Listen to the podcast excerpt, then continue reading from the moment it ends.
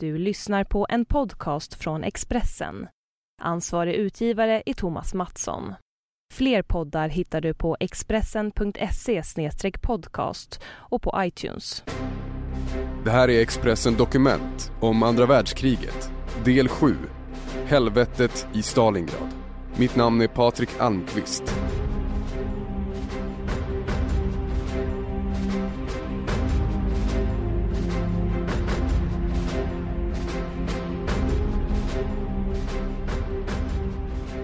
Tyskarna slår en järnring runt Leningrad.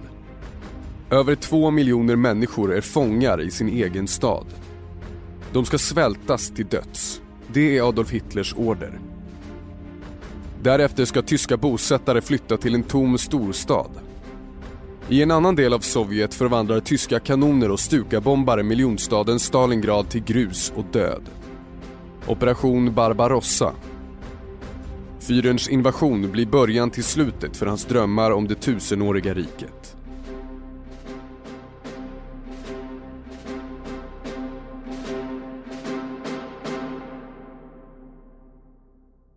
Den 20 juni 1941 är en fredag. Solen glittrar i snöklädda berg i Valleptal i de bayerska alperna. Heinrich Himmler har tagit av sig sin svarta uniform och klätt sig i läderhosen med hängslen. Han plockar ängsblommor med hustrun Marga och dottern Gudrun. En familjeidyll. Ändå ligger spänning i luften. Chefen för det fruktade SS, Schutzstaffel, har beviljat sig 36 timmars permission för att träffa familjen. Himmler vet vad som ska hända, men han säger inte ett ord om det till Marga då de äter middag i storstugan i Haus Lindenfürst i Gemund. På lördagskvällen är Himmler tillbaka i Berlin i familjens andra hus i stadsdelen Dalheim. På söndagsmorgonen hör Marga och Gudrun vad som händer på radions morgonnyheter. Nazityskland har angripit Sovjet. Operation Barbarossa har inletts. Samma dag skriver Marga till sin man. Ännu ett krig. Jag anade det, för jag har sovit så dåligt. Hon tror att Himmler är på väg till fronten och fortsätter det står en burk rysk kaviar i kylskåpet. Ta med den. Tolvåriga Gudrun skriver också ett brev till pappa.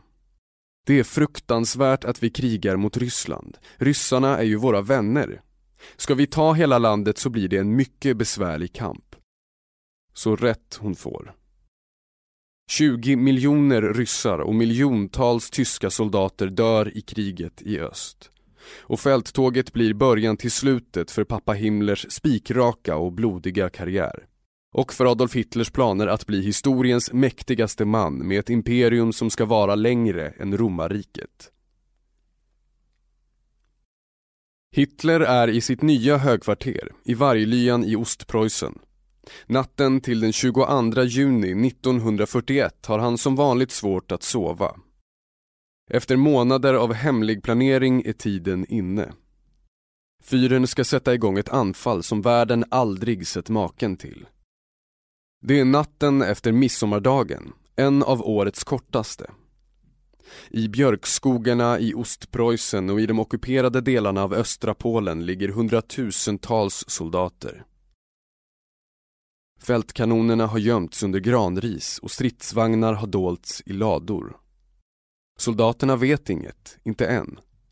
De tror att de deltar i en övning som är en krigslist för att dölja förberedelserna för operation Sjölejon, Hitlers plan att invadera Storbritannien.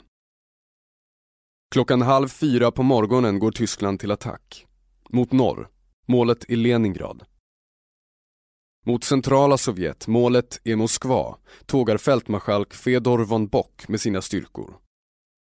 Mot öster, Målen är Kornboden, Ukraina och oljefälten i Kaukasus, går fältmarskalk Gerd von Rundstedt. Hitler har gett dem order. De har två månader på sig att krossa Röda armén. Soldaterna har sommaruniform och stövlar med lädersulor. Inga tjocka jackor och långkalsonger behövs. De ska vara hemma igen när den bitande ryska vintern kommer. Det är planen. Och den går alldeles på tok. 3 miljoner 50 000 tyska soldater och en miljon från Italien och Rumänien, 4 miljoner man totalt, startar invasionen som ska sträcka sig från finska gränsen till Svarta havet. Wehrmacht har 3350 stridsvagnar, cirka 7000 fältkanoner. 3000 Stukas, Messerschmitts och andra stridsflygplan och bombare är redo att lyfta. Mer än en halv miljon hästar frustar i skogsdungarna då de selas för att dra fältkanoner, ambulanser och trosvagnar. En mäktigare krigsmakt har världen aldrig skådat. Under tiden i Kreml Visst har Josef Stalin fått varningar. Bland annat har tyskarnas Moskva-ambassadör, greven Friedrich Werner von der Schulenburg lunchat med sin sovjetiske kollega Vladimir Dekanosov och i brott mot all diplomati varnat för Hitlers planer. Dekanozov informerar givetvis Stalin, som ilsket slår ifrån sig. Diktatorn är övertygad om att Winston Churchill, Stalins ärkefiende, ligger bakom ryktena i avsikt att spränga en kil i vänskapspakten mellan Sovjet och Tyskland.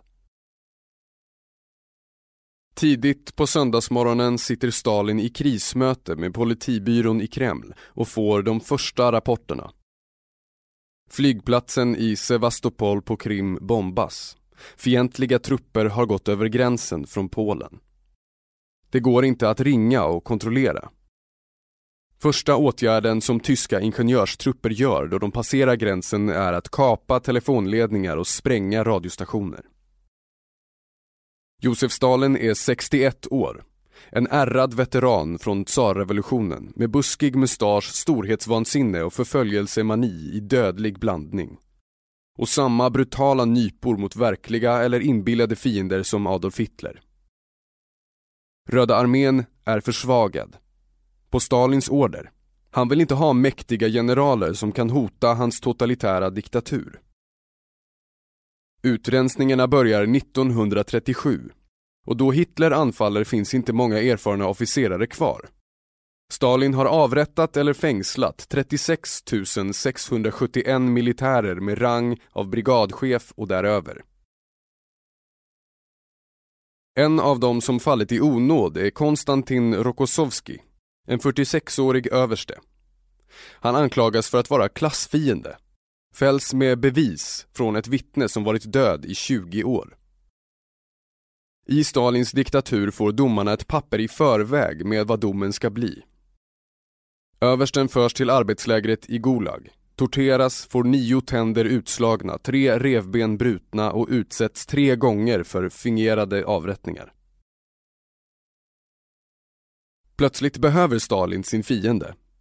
Översten tas till nåder, sätter på sig uniformen igen och blir den befälhavare som knäcker tyskarna i slaget om Stalingrad.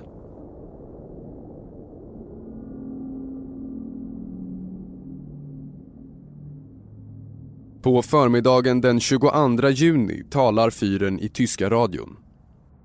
Han blåljuger. Precis som då han anklagade Polen för att ha attackerat hans land och därefter startar invasionen. Tyskland hotas av 160 ryska divisioner vid vår gräns. Vi har tagit till vapen för att försvara oss, ljuger han. Hitler är segerviss. Han har sett vilka svårigheter Röda armén har då den krigar mot de uselt beväpnade polackerna och tar sin del av deras land.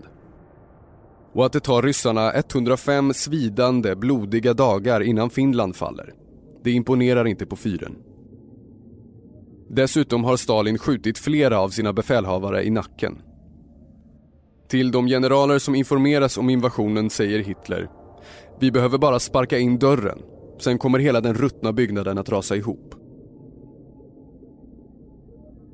I norr tar sig marskalk von Leb lätt och smidigt genom de bräckliga ryska försvarslinjerna.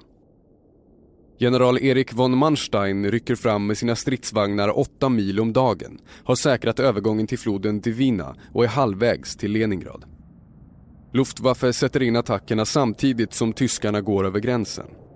Messerschmittarna dyker över fiendens flygfält och piloterna ser planen stå oskyddade vid hangarerna. De möter inte mycket motstånd och ryssarnas plan sätts i brand. På två dagar förstör Luftwaffe 2000 plan. Efter två veckor är tyskarna långt inne i Sovjet. En halv miljon sovjetiska soldater har dött. En miljon har tagits till fånga. Hitler håller tal i Sportpalatset i Berlin. Fienden i öster är besegrad och kommer aldrig att resa sig igen, skriker han från talarstolen och åskådarna höjer högerhanden och jublar. Leningrad, nu återdöpt till Sankt Petersburg vid Finska viken, är Sovjets näst största stad. Där finns den största örlogshamnen. Då ondskan kommer till den gamla svenskstaden vid Nevas mynning finns där 2,5 miljoner civila. Däribland 400 000 barn och 500 000 soldater. Staden är centrum för Sovjets industri med 520 fabriker och 800 000 arbetare. Här görs turbiner till flygplan och fartyg, kläder och finmekanik.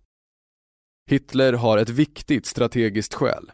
Han vill ta örlogsbasen för att hindra att ryssarna sänker de svenska fartygen som sommartid transporterar malm från Luleå till nazisternas vapensmedjor. Den 4 september 1941 är en fin sommarkväll. En lätt dimma sveper in från Östersjön. Leningradborna sitter på kaféerna längs paradgatan Nevski Prospekt. Plötsligt hörs mullret från artilleri. Det är tyskarna. De första långdistansgranaterna slår stora hål på bron in till Peter den stores staty vid floden. Den 7 september rycker tyskarna fram och tar den gamla fästningen Nöteborg som anlades av den svenske riddaren Torgils Knutsson under ett korståg på 1200-talet. Fästningen, tungt upprustad, ligger vid Nevas utflöde ur Ladoga och är nyckeln till Leningrad. Leningrad är omringat, från havet, järnvägarna har sprängts, landvägarna är minerade och bevakade. Belägringen börjar. Den längsta och mest skoningslösa i historien.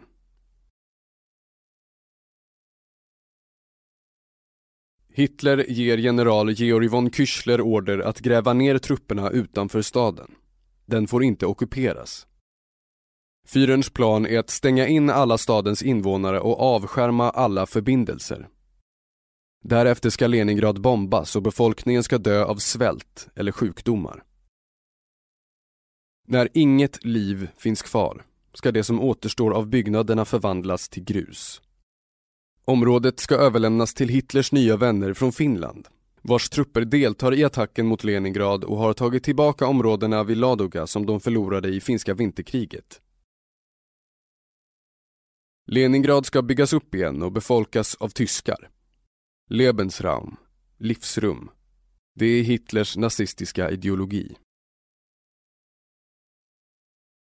Den första stora anfallsvågen mot staden kommer samma dag som Nöteborg intas. 27 av Luftwaffes plan fäller 6300 brandbomber vid 19-tiden på kvällen. Två timmar senare kommer nästa våg av flygplan och sprider död och fasa. Bomberna faller över livsmedelsförråden i stadsdelen Badajevski. Lågorna slukar mat som skulle ha räckt i sex månader. Leningradborna försöker göra motstånd. Den sovjetiska 34 armén är krossad. Officerarna organiserar ett lantvärn av civila. Det är kontorister, fabriksarbetare, lärare, kvinnor, män och tonåringar. De är outbildade och gevären räcker bara till hälften av de 140 000 som kallas in. Lantvärnet går till attack mot tyskarnas pansardivisioner. Det blir ett blodbad. 70 000 civila ryssar dör. Leningradborna hade inga uniformer, nästan inga vapen och inget skydd mot stridsvagnarna.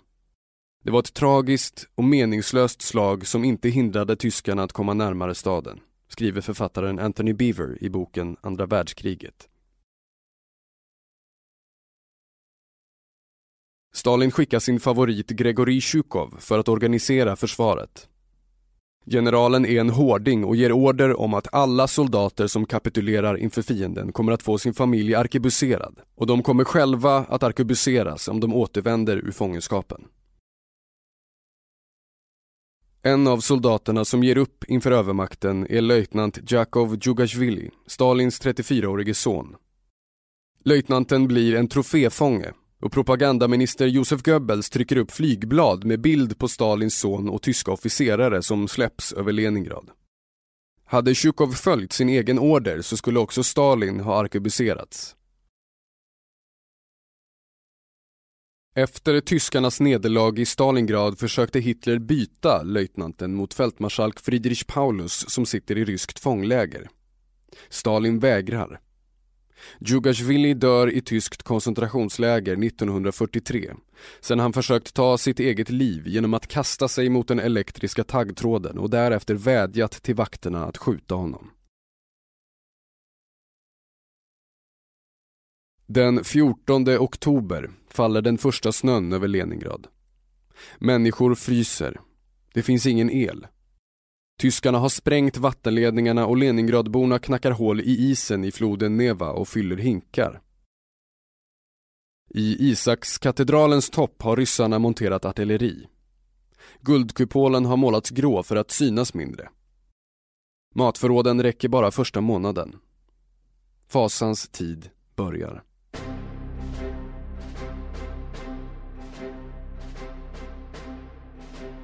Handlarna på torget säljer skinn från kor och hästar. Det går att koka soppa på det. Bagerierna blandar cellulosa i brödet och människor steker pannkakor med solrosfrö och hampaskal. Hovar och ben från slaktade djur kokas till en gegga som ger lite näring. Läderbälten kokas till soppa. Människor äter sina husdjur. Katter, hundar, till och med kanariefåglar och grodor. Vintermånaderna 1942 är bistra. Situationen är desperat och ligister drar runt och mördar människor som ännu orkar gå. Köttet säljs på bakgator till desperata hungrande. Barn försvinner och föräldrar tvingas hålla de unga hemma i utkylda lägenheter eftersom ingen längre går säkert.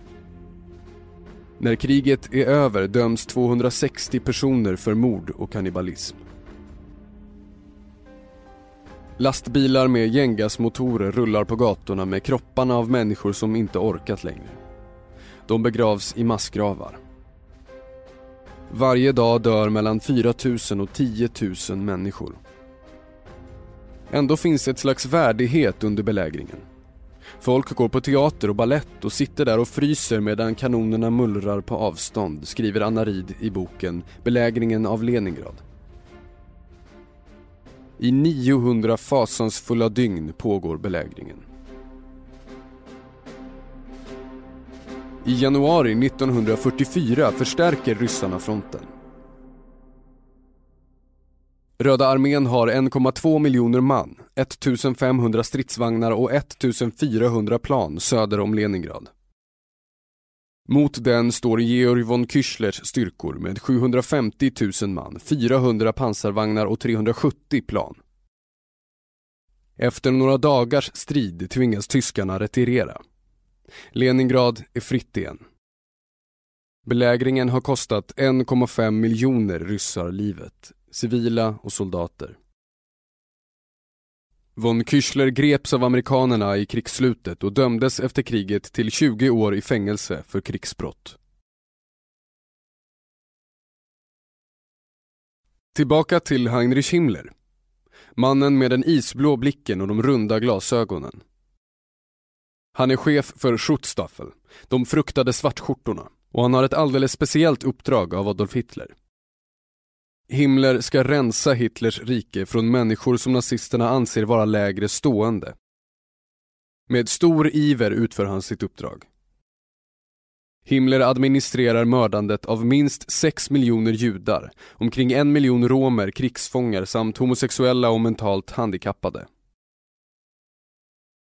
I ledet efter frontsoldaterna i operation Barbarossa går Himmlers SS och Geheime Feldpolizei, den hemliga fältpolisen.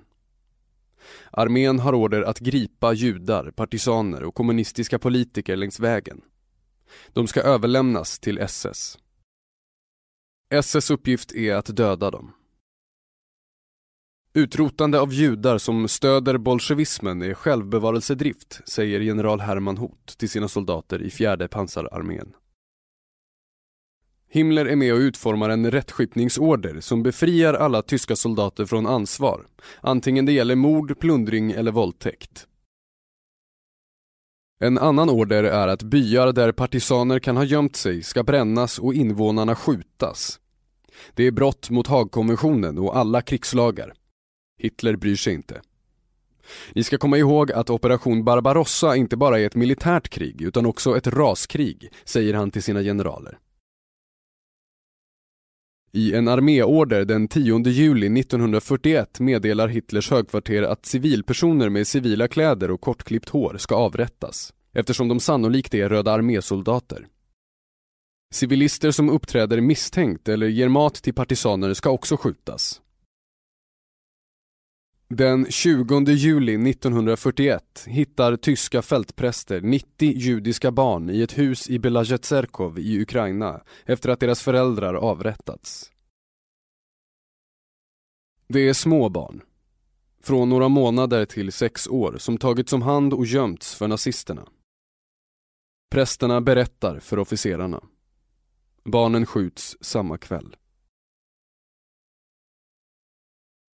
En modig tysk, infanteridivisionens stabschef Helmut Grosskurt försöker stoppa avrättningen. Han misslyckas och får senare en reprimand från Himmler som säger att han uppträtt icke-soldatmässigt. Grosskurt är en av förlorarna i slaget om Stalingrad och dör av fläcktyfus i ryskt fångläger 1943. Krigsfångar behandlas också på det vidrigaste sätt. I Novo Alexandrov i Ryssland tar tyskarna 18 000 soldater ur ryssarnas 127 skyttedivision till fånga. Männen stängs in på ett fält bakom taggtråd. De är uttröttade, hungriga och skräckslagna. Tyskarna bär fram 12 kittlar med soppa som kokats på hästkött. Då ryssarna springer mot maten möts de av kulspruteeld och dör. Den 3 september experimenterar nazisterna med cyklon B i Auschwitz. De första som gasas ihjäl är 600 ryska fångar. Det förekommer grymheter på båda sidor. Stalin har sitt eget Gestapo. Det är NKVD, som senare blir KGB. Och männen är experter på massmord, tortyr och terror. Den 29 december 1941 stormar ryssarna ett fältsjukhus i Feodosia på Krim och dödar 160 sårade tyskar. Några kastas ut genom fönstren. Över andra hälls vatten och de lämnas i snön för att frysa ihjäl. I ravinen Babij Jar utanför Kiev i Ukraina sker en av de vidrigaste massakrerna. Den 28 september 1941 ger tyskarna order att judarna i gettot ska komma till järnvägsstationen klockan åtta morgonen efter. De ska ha med sig varma kläder, pengar och värdesaker. Judarna ska förflyttas till ett säkrare område, säger nazisterna. Det är en fälla. Istället förs män, kvinnor och barn till Babi Jar och tvingas klä av sig. I två dygn smattrar SS och Geheime Feldpolizeis maskingevär. Några hundra judar per omgång tvingas ner i ravinen.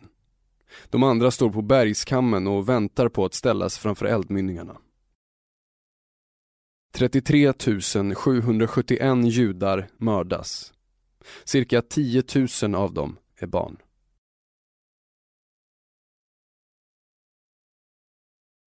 SS-chefen skickar rapport till Hitlers högkvarter och skriver att genom utomordentligt skicklig organisering har judarna inte förstått vad som ska hända förrän i sista stund. Aktionen har genomförts utan några incidenter. Avrättningar och massakrer är krigets vardag. Tjänstlediga tyska soldater anmäler sig frivilligt för att hjälpa SS med skjutandet. Många tar foton som de skickar hem till familjen. Bara en ytterst liten minoritet av de tyska officerarna uttryckte sin avsky inför massakrerna. Även sen det stod klart att dessa var en del av ett program för rasutrotning, skriver Anthony Beaver. Mot Moskva Hitler ska driva Stalin från Kreml. Fältmarskalk Feodor von Bock rullar i spetsen för pansardivisionerna och infanteriet, vars marschhastighet sällan överstiger två mil om dagen. Hitler är inte den första övermodige ledare som försökt sig på att inta Moskva. I början av 1700-talet tågar Karl XII med sin karolinerarmé för att knäcka sin värsta fiende Peter den store. Det går illa och blir början till slutet för den svenska stormaktstiden.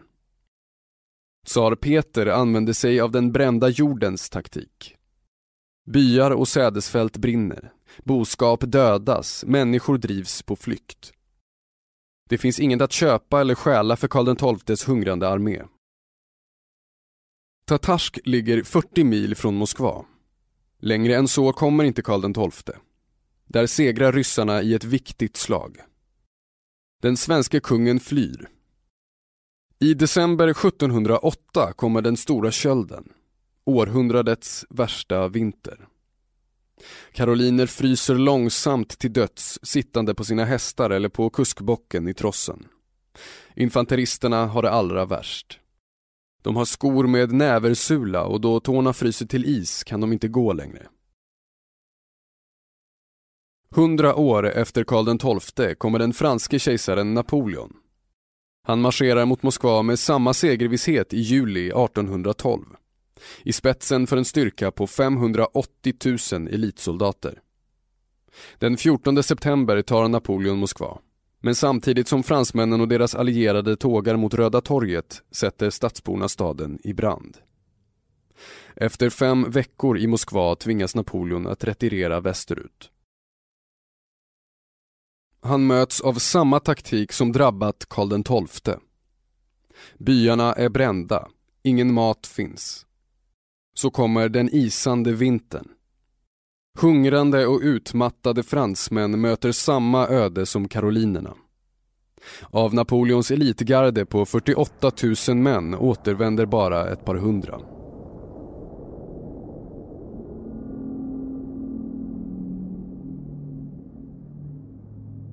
Napoleon är Adolf Hitlers militära idol. Men fyren har läst historien dåligt. Hitler döper anfallet mot Moskva till Operation Tyfon. Feodor von Bock, chefen för armégrupp Mitte, har med sig 1 150 000 man och 1000 stridsvagnar. Försvaret av Moskva leds av Georgij Zjukov. Från Sumy i söder till Toropets i norr har han tre fronter som försvarar vägarna. Generalen har 1,3 miljoner man, 850 stridsvagnar och 20 000 artilleripjäser och granatkastare. Den 2 oktober 1941 inleds anfallet. Hitler får rapporter som gläder honom, i början. Allt går som planerat. Tyskarna rycker allt närmare Moskva och Röda armén förlorar flera slag.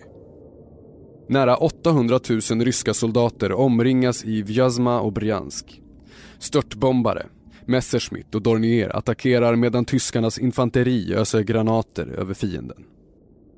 Piloterna ser ruttnande lik som ligger i högar. De svältande ryssarna tvingas slakta sina hästar för att få mat. Den 16 oktober utbryter panik i Moskva. Lag och ordning kollapsar. Ryktet går att Stalin och politibyrån har flytt, vilket var fel. Civilpersoner börjar plundra butiker. Alla som kan tränger ihop sig i tåg och bussar och lämnar staden. Stalin kallar in NKVDs skytteregementen som röjer på gatorna och skjuter plundrare och soldater i uniform som smitit från sina poster. Ordningen återställs brutalt. Den 22 november står tyskarnas andra pansardivision så nära Moskvas centrum att officerarna kan se de glittrande kupolerna i Kreml genom sina fältkikare. Pionjärerna som ligger framför fronten har tagit ett brohuvud över Moskva-Volga-kanalen där tyskarnas stridsvagnar ska rulla fram. Segern är nära. Hitler är stormförtjust över rapporterna från fronten. Då kommer den ryska vintern. Röda arméns allierade som besegrat Karl XII och Napoleon. Och nu är det Hitlers tur. Wehrmacht skulle ju ta hela Ryssland på ett par månader. Hela den väldiga krigsapparaten är inte rustad för att strida då temperaturen kryper ner under 35 grader minus. Vinterdiset och snön gör att Luftwaffe sällan kan lyfta. Soldaterna tänder eldar under planens och stridsvagnarnas motorer för att få dem att starta. Kulsprutor och gevär fryser eftersom tyskarna har vapenoljor som är alltför trögflytande. Order kan inte skickas ut eftersom kylan har slagit ut sändarnas batterier. Soldaterna kom i sommaruniform och nu har de stulit varmare kläder och vinterkängor från ryska bönder, ofta under vapenhot. De har inte ens handskar i utrustningen. Den kallaste dagen, den 5 december, går general Ivan Konevs Kalininfront till angrepp och dagen därpå sätter general Gregory Tjukov in sina styrkor. Anfallet överrumplar tyskarna fullständigt. Deras positioner längs hela östfronten hotas. Hitler sänder telegram till generalerna och skriver att fronten ska hållas till varje pris. Segra eller dö. Det är er plikt mot fosterlandet. Då orden kommer har de redan vänt sina stridsvagnar. Röda armén trycker tyskarna framför sig och i januari 1942 har de tvingats 25 mil från Moskva. Medan det stora anfallet pågår har något viktigt hänt. Japanerna bombade Pearl Harbor den 7 december 1941 och USA har gått in på de allierades sida i andra världskriget. Adolf Hitlers makt är i gungning. Armégrupp Syd marscherar mot Baku för att ta oljefälten när Hitler får en idé. Trupperna passerar Stalingrad och den staden vill fyren förinta. Orsaken är att han vill behärska floden Volga som används för transporter österifrån till centrala Sovjet i syfte att krossa både ryssarnas ekonomi och krigsindustri. Och kanske viktigast, fyren har ett personligt skäl.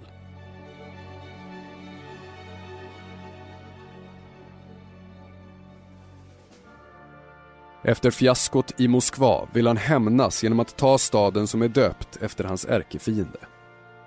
Hitler inbillar sig att det ska knäcka den sovjetiska krigsviljan. De höga officerarna i generalstaben gillar inte Hitlers plan. Oljan är viktigare, men den lynnige fyren får alltid som han vill.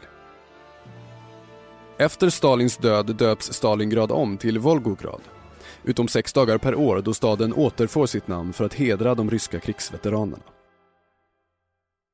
Före kriget var Stalingrad en socialistisk mönsterstad med 450 000 invånare. Staden har gjorts till centrum för krigsindustrin eftersom den ligger i ett område som anses säkert.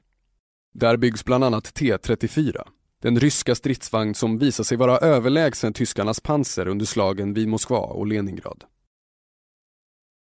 Strax efter att striderna börjat skriver överste Helmut Goskurt, ni minns honom, hedersmannen som försökte stoppa morden på 90 judiska barn i sin dagbok.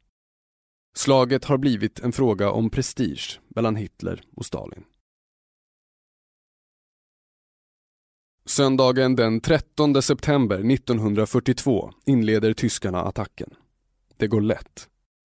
44 infanteridivisionen bryter igenom vid Volga och Tsaritsa en rund, energisk man som senare blir en av skräckfigurerna i det kalla kriget organiserar motståndet. Nikita Khrushchev heter han. Han är politisk kommissarie för Stalingradfronten. 75 000 av stadens invånare ingår i ett arbetarvärn. Därav 3 000 unga flickor och 7 000 pojkar. De är otränade, obeväpnade och skräckslagna. Det blir de första offren för tyskarnas smattrande eld. Tyskarna kämpar sig fram till en strategisk position. Mamajevkurgan, höjden mitt i stan. Den kallas Kärleksparken och Stalingrads unga brukar gå hand i hand där för att få sig en stund för sig själva. Där sätter tyskarna upp sitt artilleri. Det är gatustrider, patrull mot patrull man mot man. De bittraste och blodigaste under hela kriget. Hårdaste motståndet möter tyskarna vid järnvägsstationen. Stukabombarna har förvandlat den till en ruin, men läget är strategiskt. 14 gånger under de fyra första stridsdagarna skiftar stationsruinen ägare. På stadshuset vajar hakkorsflaggan, skjuten till trasor av fienden.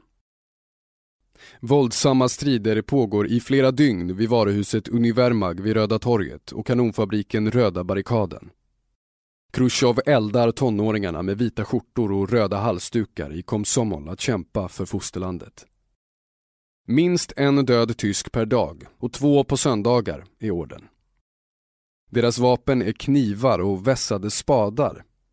De känner varje gränd i staden och på nätterna vågar tyskarna inte patrullera annat än i välbeväpnade patruller. Det finns inte mycket kvar av staden. Trähusen har brunnit och bara kaminerna och murstocken återstår. De flesta av höghusen är ruiner. På dagarna är luften fylld av tjutet där bombarna anfaller, mullret från luftvärnsbatterierna, skakandet från stridsvagnarnas larvfötter mot asfalten och dånet från Stalinorglar. En av tyskarnas dödligaste fiender är den 27-årige prickskytten Vasilij Zatjev. Han har ett repetergevär av typ Mosin Nagant med kikarsikte. Han kan träffa en fiende på en kilometers håll. Zatjev är bonde, kommer från de isiga vidderna i Ural och sköt sin första varg då han var 12. Prickskytten gömmer sig högst upp i ruinerna där han har den bästa utsikten. 530 tyska soldater, andra uppgifter säger tusen, dör för hans kulor. Tyskarna skickar fram sin bäste skytt, major Erwin König, för att döda Zachev. Duellen mellan krigets skickligaste skyttar varar i tre dygn och tysken dör. Filmen Enemy of the Gates med Jude Law som ryssen skildrar den dödskampen. Tyskarna har omringat och delvis intagit Stalingrad. Men det är ändå ingen seger. Ryssarna har kvar en smal landremsa i en förstörd stad. Vecka efter vecka pågår ett utnötningskrig där ryssarna skeppar sårade på pråmar över till Volgas östra strand och för över nya män som blir ny kanonmat. Det urskillningslösa dödandet är fasansfullt, på båda sidor. Tyskarna är uttröttade. Vinterkylan har kommit. De gräver ner sig i ruinernas källare och i de isiga skyttegravarna. Staben har hittat ett sätt att göra stridsvagnssoldaterna modiga och grymma. De kallar det panzerchokolade, chokladkakor spetsade med metamfetamin som delas ut inför striderna och gör att de inte behöver äta och sova.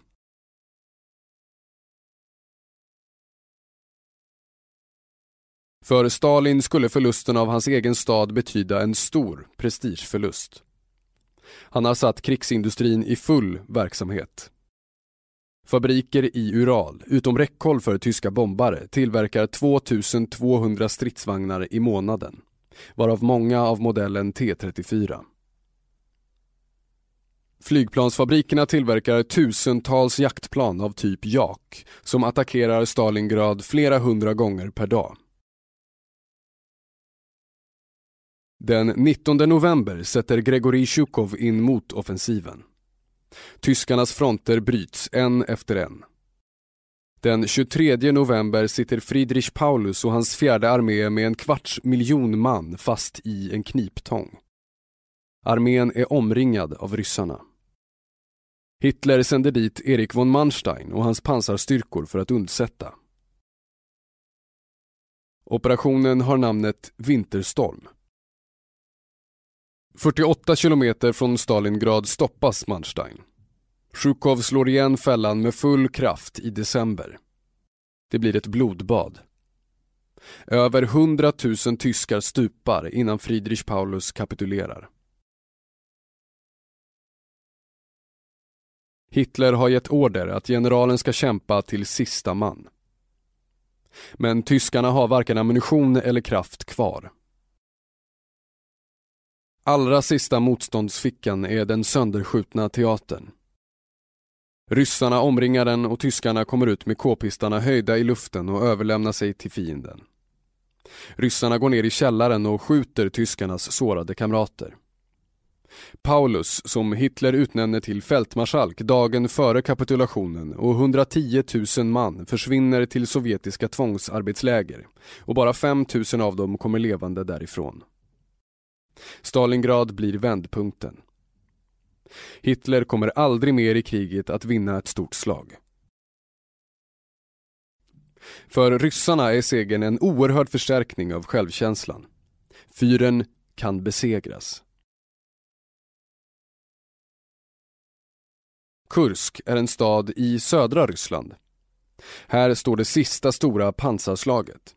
Större än El Alamein. Större än något annat i historien. Hitler satsar nästan alla sina reserver i ett vågspel för att ta tillbaka initiativet i kriget. Seger i Kursk blir en ledfyr för hela världen, säger Führer till pansargeneralerna. Natten till den 5 juli 1943 skakar marken och himlen lyser av elden från tusentals kanoner. Störtbombarna dyker över den ryska fronten och vräker förintelse. 777 000 tyska soldater, 2 500 stridsvagnar och 1 830 plan attackerar. Redo att vända kriget. De vet inte att Stalin har nästan dubbelt så många soldater, 4 000 plan och 3 500 stridsvagnar. Tyskarna brakar rätt in i ett försvar som de aldrig trott var möjligt.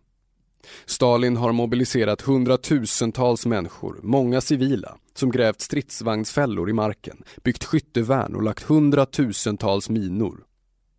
Wehrmachts spaningsflyg har förstås rapporterat om försvarets styrka, men Hitler avfärdar varningarna och säger att de är överdrivna.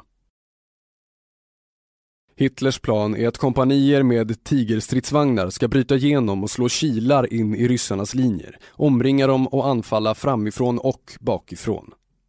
Slaget är som ett tv-spel.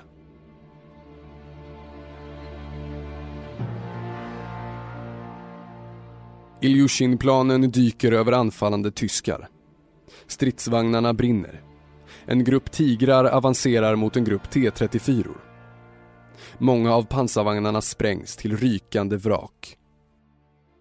Hettan är stekande. Många drabbas av värmeslag. Särskilt laddarna vid artilleripjäserna som ständigt matar in nya granater i de glödheta eldrören. Förlusterna på båda sidor är stora. I ett angrepp i Kurskbågen förlorar Röda armén 60 000 man. Då de försöker återta staden Orjol förlorar de ännu fler soldater. Varje tysk stridsvagn som Röda armén förstör kostar dem fem. Tyskarna är skickligare i luften än ryssarna. Men hela tiden kommer nya jakplan och nya piloter och nya stridsvagnar istället för de utslagna. Fler ryssar dör än tyskar, men Stalin fyller ständigt på med nya soldater. Den 13 juli är slaget över. För första gången är det Hitler själv som avbryter en offensiv. Tyskland förlorar 56 000 man och ryssarna förlorar nästan fem gånger så många. Förlusten i ökenkriget i El Alamein, katastrofen vid Moskva, belägringen av Leningrad som misslyckas, därefter Stalingrad och nu Kursk. Hitlers välde vacklar. Hans arméer är på flykt hemåt. Röda arméns befälhavare Georgij Sjukov och Konstantin Rokossovski kommer att följa dem ända till Berlin som äntligen faller i maj 1945. Då är ondskans tid över. Du har lyssnat på Expressen Dokument om andra världskriget. Del 7.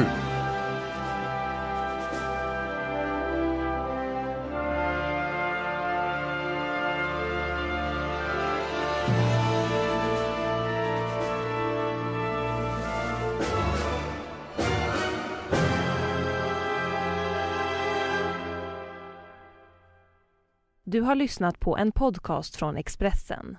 Ansvarig utgivare är Thomas Mattsson. Fler poddar hittar du på expressen.se podcast och på iTunes.